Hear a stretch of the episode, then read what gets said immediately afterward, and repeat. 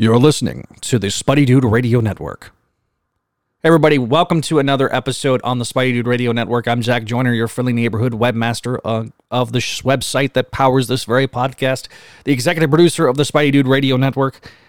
As always, we have to thank our patrons that help support the website and the podcast network over on patreon.com slash Network. Patrons such as Allison, Cindy, Ed, Georgia, Greg, Janelle, Jessica, Jurgen, Catherine, Kale, Laura Howard, Lump Moose, Master Drammon, Phoenician, Scott, Vanessa, Vicky, Winnipeg Webhead, Greg, Lisa, Ultimate Fangirl.exe, Keegar, Sarah Petzel, Scott McGraw, Sebastian, and Venkman. Thank you guys for your support over on patreon.com slash Network. If you have not checked out our other fine shows on the network, we have Clone Saga Chronicles and Spectacular Radio. We have ASM Classics, this show, the Sal Buscema Era podcast, Voices from the Eyrie, a Gargoyles podcast, Spidey Dude Experience, and Make Mine Mayday. The Spidey Dude Experience is the flagship show on the network now, and we also have a show within a show just like this show with the Slott Symposium. This show has the Web of Music show that if you've not already checked out those episodes here on this feed, you should definitely do so. They're a lot of fun. Once again, I want to thank Chris for hosting and uh, thank you for supporting the website. Leave us that five star review. Let us know how we're doing here on the Spidey Dude Radio Network. With that, I turn it over to Chris.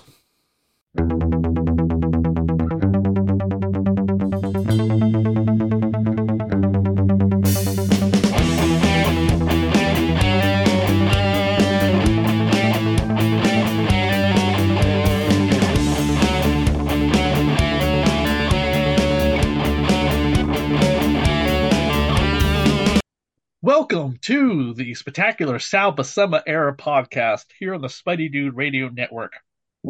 I am your host, Dr. Chris, and tonight joining me for these two part Puma cat and spider crossover event. Well, not really a crossover, but a two part storyline that has been building up for years since the original Secret Wars uh, was actually being published when Spider Man was wearing the black costume, the alien symbiote black costume the the King in Black himself. but before we even knew about the King in Black, it was just a black costume. Uh, this character Puma was introduced, and we've been talking about Puma for quite a while. But joining me from the for these two issues is going to be uh, Adam Pope, who is the host of the Wizards podcast, where they break down every issue of Wizard magazine and subsequent extra materials and bonus issues and half issues and, and incredible interviews. Thank you for coming on the show, Adam. Yeah, absolutely, Chris. I got my web shooters on. I'm ready to roll. Your Wizard Magazine podcast is absolutely fantastic, and uh, for anyone who's maybe not familiar with it, why don't you give them just a little bit insight into uh, in, into your podcast? Yeah, well, essentially, what we've been doing for the last four years is that we are checking out every issue of Wizard Magazine in depth, and we're kind of re examining the 90s comic book boom through those pages. And in the meantime, in between issues, we're actually talking to Wizard staffers who are the people writing the magazine, editing the magazine, designing the magazine to tell you, okay, how did this all come together? Up to the point where literally today, as we're recording this, we just released our uh, the first of our two part interview uh, with Gareb Shamus, the publisher and founder of Wizard Magazine. So it's been a wild ride so far. We have over 250 episodes that just really just getting in depth. That's not every issue of the magazine yet. We're only up to the end of 1998. So plenty more to go. Yeah, you definitely have a ton of stuff to cover, and I am so looking forward to that Gareb Shamus interview. Only because the last time I saw Gareb in anything was like a, a, quick YouTube video where he was accosted by a fan at a convention. So yeah. Well, um, he, we were much kinder to him here, and uh, yeah, he definitely had a lot to share, a lot of behind the scenes stories. I don't know if people have heard, so it was a very fun conversation. That's good. I hope it wasn't just all a completely gloss piece of Wizard, because you guys have taken your shots at Wizard, and that, and that and they're they are professional shots, I think. Yeah, I mean, we we definitely know a lot of the uh the stuff behind the scenes. This was kind of first time out, and we're hoping down the line maybe we have him back on and we could hit him with some of the harder stuff and just be like, "What do you think about this? What about this?" But I mean, he certainly took his own shots at the industry and some things happening back in the day. So. And when you ha- and when you have him back on, you gotta you gotta bring up Rob Liefeld. Yeah, I mean that's uh, our our old buddy Rob Liefeld. Yes, indeed. Who knows? Who knows? Maybe someday we get him on the podcast. Not likely, but we're working our way through the uh, image founders. We have Erik Larsen coming up for an interview soon. So. Oh wow, that's fantastic! I do remember. I do remember you mentioning that. Um, I actually had Rob's uh, uh partner Fabian Nicieza on my radio show recently. Oh, great. Yeah. Fabian, man, he did a lot of cool stuff. Even like his work with Acclaim. That's actually what I know him best for. When he when he's editor in chief, he's doing Quantum and Woody over there. I'm just like, oh, that was awesome. Yeah, we, we didn't have a chance to touch upon everything, but uh, I, I, I picked what I could to touch upon, and, and I did my best. But because he was mostly on for his actual his novels, but uh, mm-hmm. I digress. So uh, I will go over the plot synopsis uh, for these two issues, and then we will break it down panel by panel. How's that sound? Sounds great. So the spectacular, uh, blah, blah, blah. the spectacular Spider-Man issue 171 with a cover price of a dollar. Something I don't mention on my podcast very often, people, is that I'm going to start mentioning this because the times are a changing in the next couple years. Let me tell you something. But right now, they are a dollar a comic book. Do you know what you pay for an issue with Spider-Man nowadays, Adam?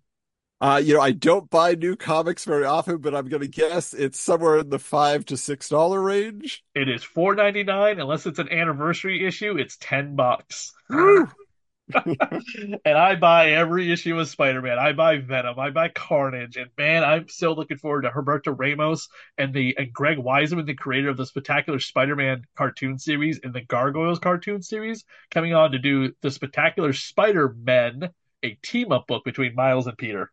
Ooh, wow.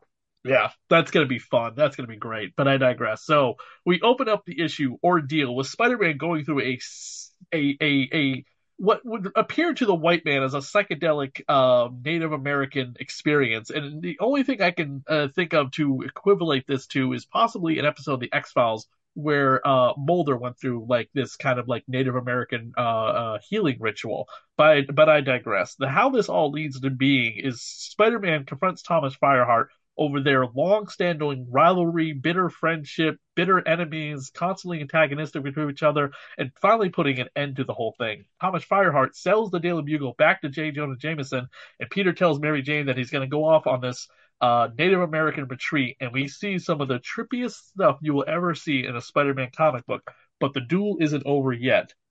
Leading issue into issue 172, one of the things that's carrying over and through this whole storyline is Mary Jane has been hit upon by a coworker on her secret hospital soap opera named Jerome, uh, sorry, Jason Jerome, and he plans to hopefully seduce her away from Peter Parker in a very soap opera style drama until she confronts him with her true love for Peter Parker. But I digress and we go back to the the fight between Puma and Spider-Man as it as it takes it takes place over the entire um, Native American uh, resort that they're on and ends with Spider-Man and Puma putting aside their differences finally with Spider-Man not killing Puma, despite the fact this is again one of those things where he needs to do in order to restore Puma's honor, but Spider-Man won't ever do that, and Puma accepts it the way it is. They're never going to be friends, but they shouldn't be enemies either. And Peter agrees with this, and they both leave peacefully. The end. So that's it. a quick rundown. Yeah, I gotta say, just that that first image, you know, on that first page is definitely gonna get your attention. Just seeing Peter Parker shirtless with a spider painted on his face, sweating profusely, you don't know what's going on. Correct. Right at the beginning, you get ordeal, and you get this like two page splash, which is fantastic, of um the the sweat lodge that they're in. Yeah, it, it's one of those things where, yeah, like you've never seen Peter Parker in this type of scenario before. And so that, that's what I found interesting. Now, I, I will say this. So with Sal Buscema, I mean, obviously you're devoting, you know, this, this podcast to his work. And I was trying to go back. I was looking through my log boxes. I was like, I got into comics like in 91. So I, I missed this era. And when I went to back issues, I wasn't picking these up, but I, I do notice kind of the more, I don't know what I say, like feels like angular nature uh, of his artwork. Uh, and I don't know how you feel it compares to, to other spider artists uh, that would come after him. I think the artwork in this is exactly the reason why I gravitated to this book so hard when I was growing up. I loved Erik Larsen, Mark Bagley, and and, and Todd McFarlane. Absolutely I can't say enough, or even Alex Saviuk, who doesn't get enough credit for the Web of Spider-Man book happening at the same time. Um, but this, the way he draws these images, like when Peter, you know, we're going to jump ahead a little bit, but when Peter transforms into that grotesque man spider thing, a lot of the comics from the Spider-Man Sal era are very much like that kind of imagery or the smoky weirdness of it all. When we get into things like The Child Within or or Maximum Carnage or even the stuff that came before with the Demogoblin, Hobgoblin, and Carrion, it was nothing but a horror show left and right. And then of course you know from my other podcast, I'm a big horror fan. Yeah, exactly. So, so definitely there's a lot going on. And, and looking at it now, I'm like, oh, okay, I could I could picture his tombstone. I could picture like all these different villains that he would draw, definitely giving them kind of a more horrific vibe. So, yeah, but when it gets back to the city, like that's something that I like. I see like a beautiful Spider-Man that he's rendered there. And I had to ask because this is like, this setup to me is so unique. It's different from any, you know, what you would call a standard Spider-Man story. You know, a crime's being committed, Spidey showing up is going to punch a bad guy. You know, this idea of the, a wealthy, superpowered being trying to pay a debt to Spider-Man in a way that's intrusive and upsetting to the life of Peter Parker. That is just fascinating to me. Although I, I think he kind of should have said, well, just write me a check for a million dollars. We'll be even. Let's, uh, let's call it a day. You know? You know how many times Spider-Man's had access to money like that and he's turned it down? Do you remember when the Beyonders showed up and turned the uh uh the Heroes for Hire building, uh, uh the Rand Corporation into a giant gold building? Oh. In the Now yeah, that wasn't this- Secret Wars 2? This was Secret Wars 2 because Luke Cage explains to the Yeah. Beyonder that this is the only thing people understand these days is cash, money. He goes, This is why we got to work for what we do. And he goes, If money's what you need, let me help you. And he turns the Rand Corporation building into solid gold, but it can't withstand its own weight because gold is very, uh, is a very weak metal. And it starts folding in on itself and collapsing into being Oh. destroyed. Never mind the fact that was the entire building empty. Did everyone just did, did the Beyonder just murder everyone who works for Danny Rand? No, I have to ask you this because obviously you're well read in this era. I never like understood quite, even as it's laying out here, you know, Spidey is confronting Fireheart and he's basically saying, like, you know, you've got me all over the city. You're running this campaign Okay. to make me like the mouthpiece. What, why is Peter so upset about it? What has he done to go over the top with that? Okay, so what happened was is that the, uh, we got to go back to the Amazing Spider-Man issues where he's wearing the black costume and Mhm. Puma attacks Spider-Man, and then um, he was actually created to stop the Beyonder. And since that didn't quite work out, you know, his other goal was to basically be, be a mercenary for hire. And in doing so, he has upset his uh, tribesmen, his uncles, the, the head of the tribe. And uh, he has taken the Thomas Fireheart fortune and become like a businessman, entrepreneur, somewhat kind of crime lord, but not really so much into crime since, you know, he gave up the mercenary life and eventually became part of Silver Sable's like outpack, uh, wild pack outlaw group and went after Spider-Man when the chameleon framed him for a crime. And he felt as though that because of that, he's dishonored his, his pack even more. And his uncle told him, you got to make it right with Spider-Man. So he went out of his way to buy the Daily Bugle and then turn it away from being a smear campaign against Spider-Man to an absolute just like we love Spider-Man. Spider-Man's awesome. Everything about Spider-Man's cool. Should that be a dream come true though for Peter? That's why is Peter so mad about it?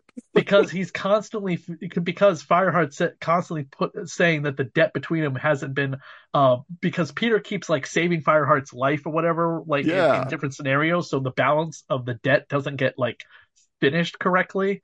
Um, one of the things that Thomas Fireheart tried to do for Peter was when uh, Peter and Mary Jane got married on their honeymoon, Fireheart uh, was vacationing at the same honeymoon spot, and um, he needed Peter's help to do something, but it was all a big setup. The whole thing was a scam to make Fireheart look like he was finally paying his debt back to Peter. And Peter found out it was nothing but an absolute scam. All the people, the bad guys, the good guys, they all worked for Fire- Fireheart and they were actors. And uh, the funniest scene in this whole scenario too is that he takes the costume and the web shooters, which nearly got him killed too, because this was not the black costume alien era. This was the threaded black costume. Uh, Fireheart couldn't figure out how to recreate his spider fluid, and the spider fluid was not very good, and nearly got Peter killed. And he throws the costume in the crappy web shooters back in Fireheart's face in front of the entire restaurant or whatever. And this is after basically like Mary Jane's like uh, model super duper high society friends are all like, why did you marry this milksop Peter Parker who's just a photographer? And she's like, you don't know. But the fact that he stands up to this billionaire Fireheart and tells him to go shove it up his ass or whatever in front of everybody, and then walks away with Mary Jane, the, the, the entire crowd's like, whoa, you got yourself a real man there, Mary Jane. He stood up to an asshole like that billionaire. Wow. Yeah. So this is just like years and years of this guy harassing Peter. And he's just like, we, we, gotta put an end to this thing. He's like, get away from me. years, dude. Like I said, it goes back to the, to, uh, to, uh, well, uh, uh, just days after Peter came back from the first Battle Worlds, Secret Wars miniseries volume one was being published and Peter and the heroes had returned. And, um, you know, the one story was unfolding, telling us, oh, what happened during the months between these issues that, you know, Peter's wearing the black costume and why is She Hulk part of the Fantastic Four, things like that. Yeah. And that's when Puma first appears. Yeah, uh, okay. I mean, this that, image, that's wild. This image of Peter turning into the spider is is absolutely horrific. Yeah, where he's he's basically everybody he loves is caught in the web, and he's basically he's like it's weird. He's like, is this what I am? Is this what I do? Yeah. Like he's just yeah. So it's definitely you know you see like Harry and Liz, you know you see Flash, you see Robbie Robertson, you see I mean everybody's there. MJ of course, you know Betty, and of course J. Jonah Jameson is the one who's completely webbed up and tied up, ready to be eaten. it is so funny to look at this image and think about who all these people are and who they are today. We have Flash Thompson, Felicia Hardy, uh, Robbie Robinson, Aunt May, Mary Jane, Betty Brant, J. Jonah Jameson, Harry Osborn, Liz Allen Osborn, and cradling to her is little Normie Osborn, who we know to be right now um, the Red Carnage uh, symbiote goblin child that had oh, his wow. own title for a little while. Yeah, and of course Harry is dead. Flash is currently the anti Venom. Felicia's still the Black Cat. And J. Jonah Jameson, if you remember, knows Spider Man is Peter Parker and is actually always trying to help him in redeeming himself for the years that he was always trashing Spider Man's image. Wait, is he the new Thomas Fireheart? Is that what's Not, going on here? he was. It, it, you're so close. He absolutely was for a while, and it was driving Peter insane. In fact, Peter revealed his identity to Jonah to stop their bickering rivalry finally because he wanted to show to Jonah like who like that you have been wrong about me for so long. And he's like, why is that? And he takes off his mask. And by the way, this is after Peter revealed his identity to the entire world during Civil War, but that right. got put back in the bottle by Mephisto. We're not going to go there. No, but we're not doing that. Not speaking doing that. of yeah, which which is funny, which is funny to the end of the second issue when Pete, when Mary Jane's like caressing Peter's picture, and going, "You're the one and forever for me, Peter, until I meet a guy named Paul in an alternate dimension where we have magic children that get taken away from me by a storyline that is too convoluted for me to explain to Adam." oh dear, yeah, don't even get started on that. But in this issue, again, just like the the storytelling that Gerry Conway is putting together here is with J. Jonah Jameson going to dinner with Fireheart and then basically saying, Do you know how much this newspaper matters to me? And I see what you're doing to it, all this stuff. And then he sells it back to him for a dollar. And I, I think that is fantastic. Just shows how much like it, it was a means to an end. Peter Parker's not happy with me. Spider Man's mad that I, you know, I tried to fix things. So fine, just have it back. Have a dollar. You know, I mean, that's that's a great scene. What do you think of the ferocity of the way um, Puma is drawn. He becomes more and more animalistic. In fact, in later stories, he becomes almost completely feral. Um, there's a story coming up that you're gonna maybe we'll have you back on for where this whole thing con- continues or whatever with a character called Black uh, Raven or something like that. It takes place after the events where Harry completely succumbs to the Goblin, but before he's killed. And then later on, during the Clone Saga, there is a story where Spider-Man fights Puma um, while he is just the spider. He has given up being Peter Parker. He is just the spider. I do remember this. Yeah, no, because you're right. In this particular issue, at first, like he basically almost looks like the Molten Man, who's just a little bit furry.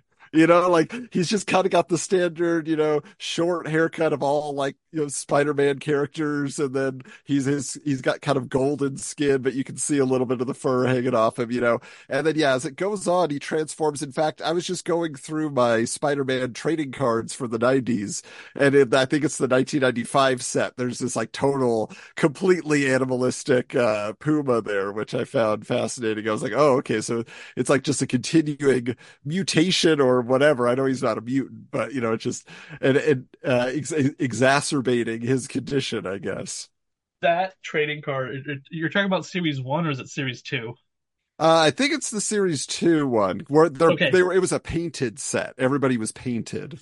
Yeah. Oh, that's okay. No, that's um. I think you're thinking of um. Okay, so I think it was the Fleer Ultra like ninety five. Oh, set. okay, you're talking yeah. about the Ultra, not the Marvel yeah. Universe card sets. Oh, okay. Oh no, no, no, no, okay. not those. Okay, yeah, I was gonna say, I was like, God, do I have a card? I have all the cards for for sets one, two, three, and four. Yeah, and then I have that set. I have that set that's like a puzzle that the pieces right. to connect. Mark Bagley every... drew all those. Yeah. No, no, okay. So that... oh, you're talking about Marvel Universe still? Okay, no, we're, we're, we're yeah, still the Marvel. Universe one. There's a Marvel yeah. Universe one where the sets were like, okay, so let's say you put them in the sleeves, um, you know, in the binder. So you would create an entire puzzle image. I know what you're talking about with the, with the Mark Bagley set, which is a, which is incredible, like the Jim Lee X Men set. The the the Marvel set was basically all the big events in the Marvel universe. You know what I mean? and That's how they would give their characters their own cards, but th- because they were part of some big event, like Maximum Carnage, Executioner Song, things mm-hmm. like that. Puma could have been used during Maximum Carnage, just FYI. I was like, where was Puma in like major Spider-Man stories where it involved like characters that he is connected to, like you know. Yeah, well, and I do. You know, you were talking about kind of the the horrific imagery in this too, and as it gets to, they're still in the sweat lodge, and this final idea. You know, they're saying you got to be purified before you figure everything out between you two, and then they have this this cat, you know, this puma, I guess you could say, and then this spider. These like just you know silhouette creatures that are battling. It kind of reminded me of like the black costume versus red and blue costume. Yes. That classic nightmare image. Yeah that image is fantastic. Too bad we didn't quite get it created the way we wanted it to in the Spider-Man 3 movie, but it was created pretty well in the animated movie. Yes. I mean the animated series, the animated series, sorry, which again, we never had Puma in the animated series. In fact, I don't think Puma has ever been in any cartoon. Wow. As far as I'm aware. Um, uh, God, the last time I remember seeing Puma, by the way, was him and Black Cat were hooking up during the um post. It was a storyline that was taking place place during Civil War, but right after Peter revealed his identity. Oh, okay. Yeah. During that era. Okay. And then I do like also, I'll just say, the twist once again, which is, you know, you have this battle with much more interesting stakes than the classic misunderstanding between two noble superpowered beings. Although the fact that after this event in the Sweat Lodge, basically they're told, well, now it has to be a battle to the death you know, uh-huh. it's like you know, because Fireheart's like he wants to bring balance back to his own life, and he's been trying to do it by doing, I guess, good things in his mind. But now to have balance in his life, he has to kill Spider-Man. You're like, whoa, okay, that's the only way. I stand corrected. Puma did appear in the um, Disney XD Spider-Man show, which is Ultimate Spider-Man, which is not really great. I mean, that was just a vehicle to sell toys. Um, hmm. he has uh, he has two appearances with no speaking lines. However, he he does appear in the Spider-Man 2 Game Boy Advance game, voiced by D. Bradley Baker. wow. Best known for like you know a thousand and one other projects. You could look him up online, people, and check yeah. out. But yeah, he's the only person to voice Puma. But boy, that guy's credits go crazy with things like uh the probably the biggest thing that we'll narrow it down for is he's Captain Rex in the Clone Saga Rebels in the Bad Batch. That's what I was gonna say. I know he's connected to Star Wars, so yes, yes, yes, definitely. But uh that's so funny that so Puma has appeared, but not really in any significant like there's no like two part Puma episodes or anything. Yeah. Has he gotten an action figure at least?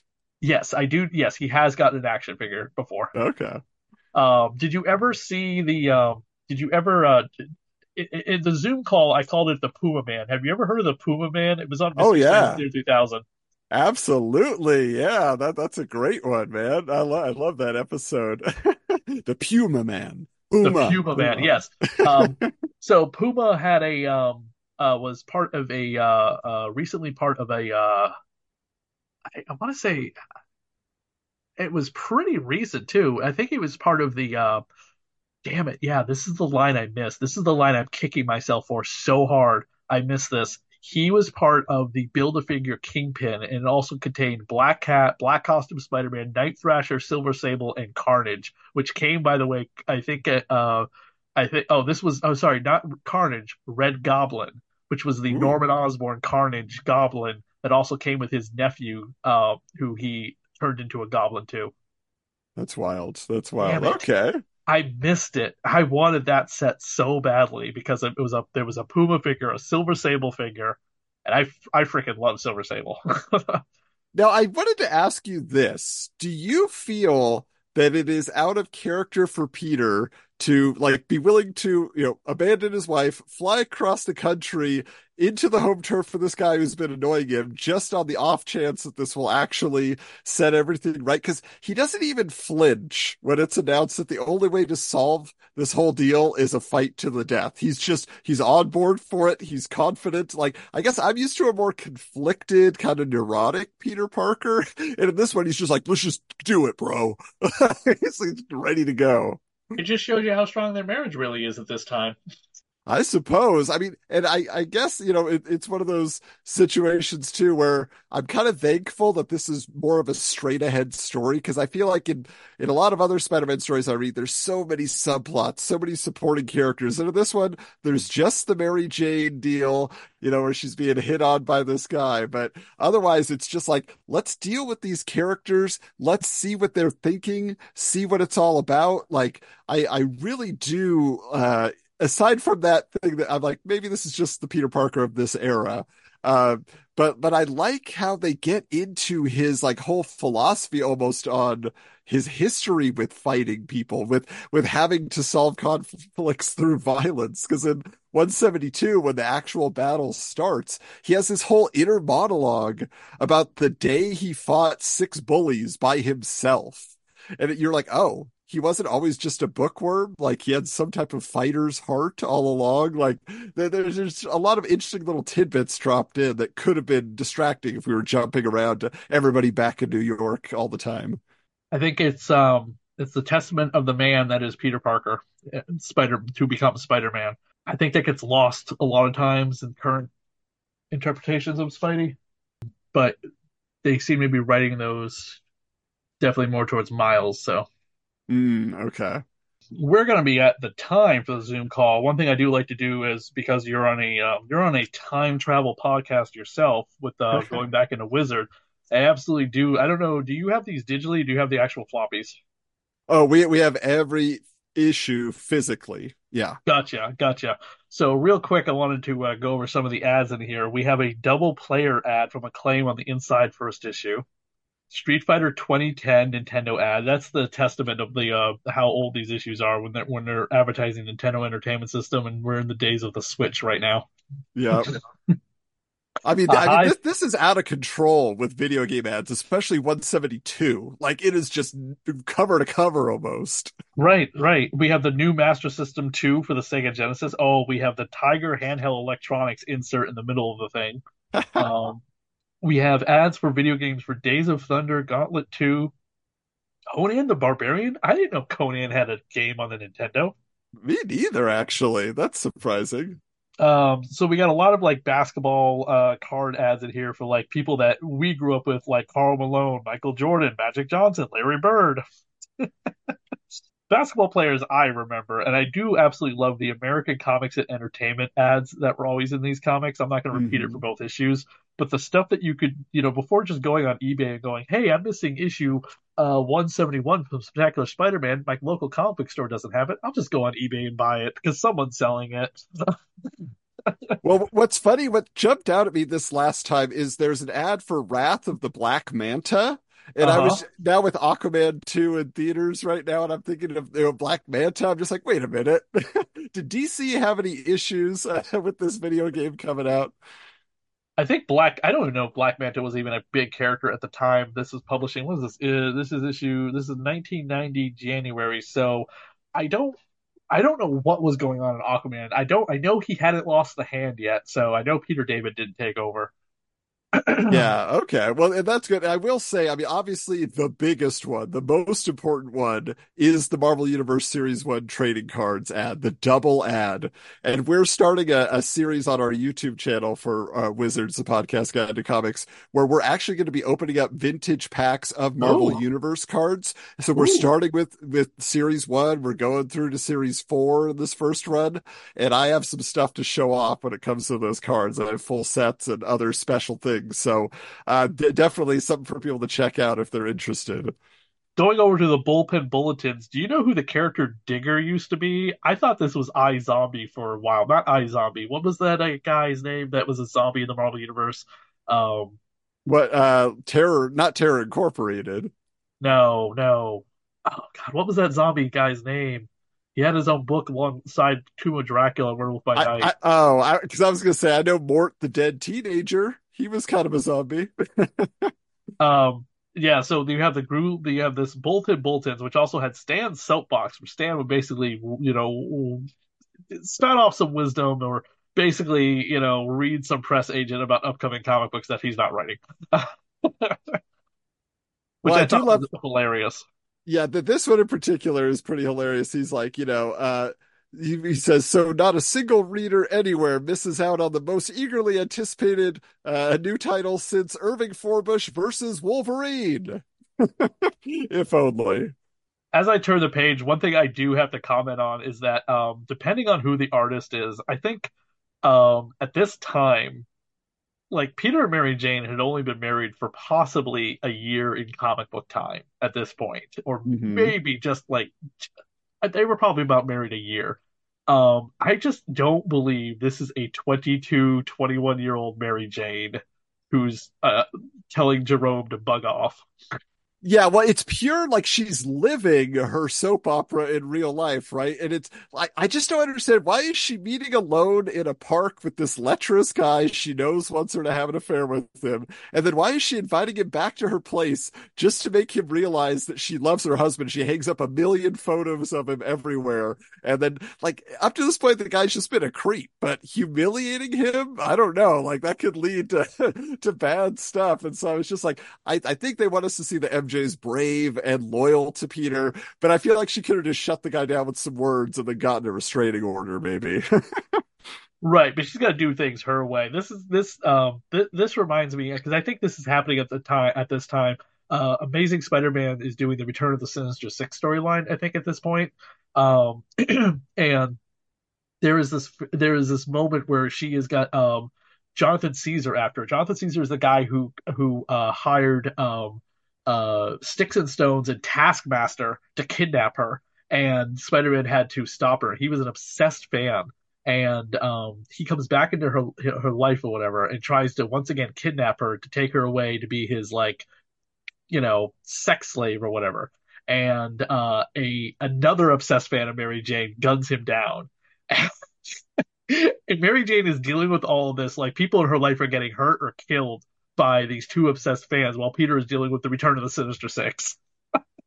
oh man! I and mean, I absolutely love how it ends when they're like they meet each other at the end of the six part issues or whatever, and like he's half in costume and she's standing by the doorway in just a t shirt and and, and and her underwear, and they both say simultaneously, "Honey, you won't believe the day I had," and, then, and then it ends with them and it, it ends with them like making out in shadow.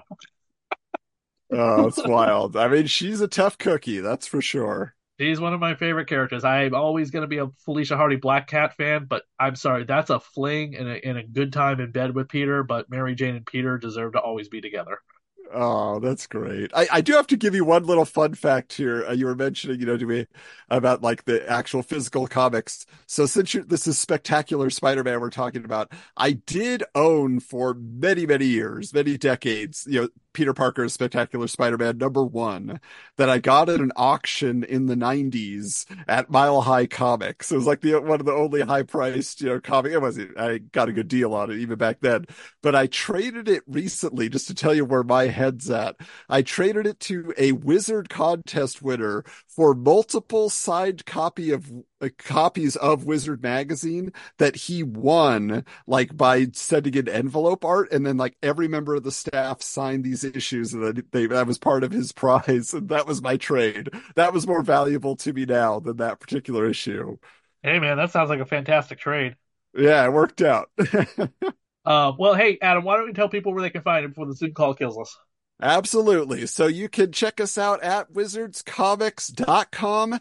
We are on social media at Wizards Comics. Uh, we just anywhere you want to find us, Wizards, the podcast guide to comics on your favorite podcatcher. So hope you check us out and uh, enjoy some of the nostalgia with us going back to the 90s. And you can find me on the Spidey Dude Radio Network, where I do this show as well as Web of Music. And we have Web of Music uh, episode uh, four and five coming up soon. The Amazing Spider-Man uh, one and two uh, scores and soundtracks with a special guest as well. That's where you can find me, or you can send me an email, thatradiohorror at gmail.com. Don't forget to like, subscribe, comment, leave a iTunes, Stitcher, Google Player, Audible review, wherever you happen to listen to this podcast. And thank you once again, Adam, for joining me.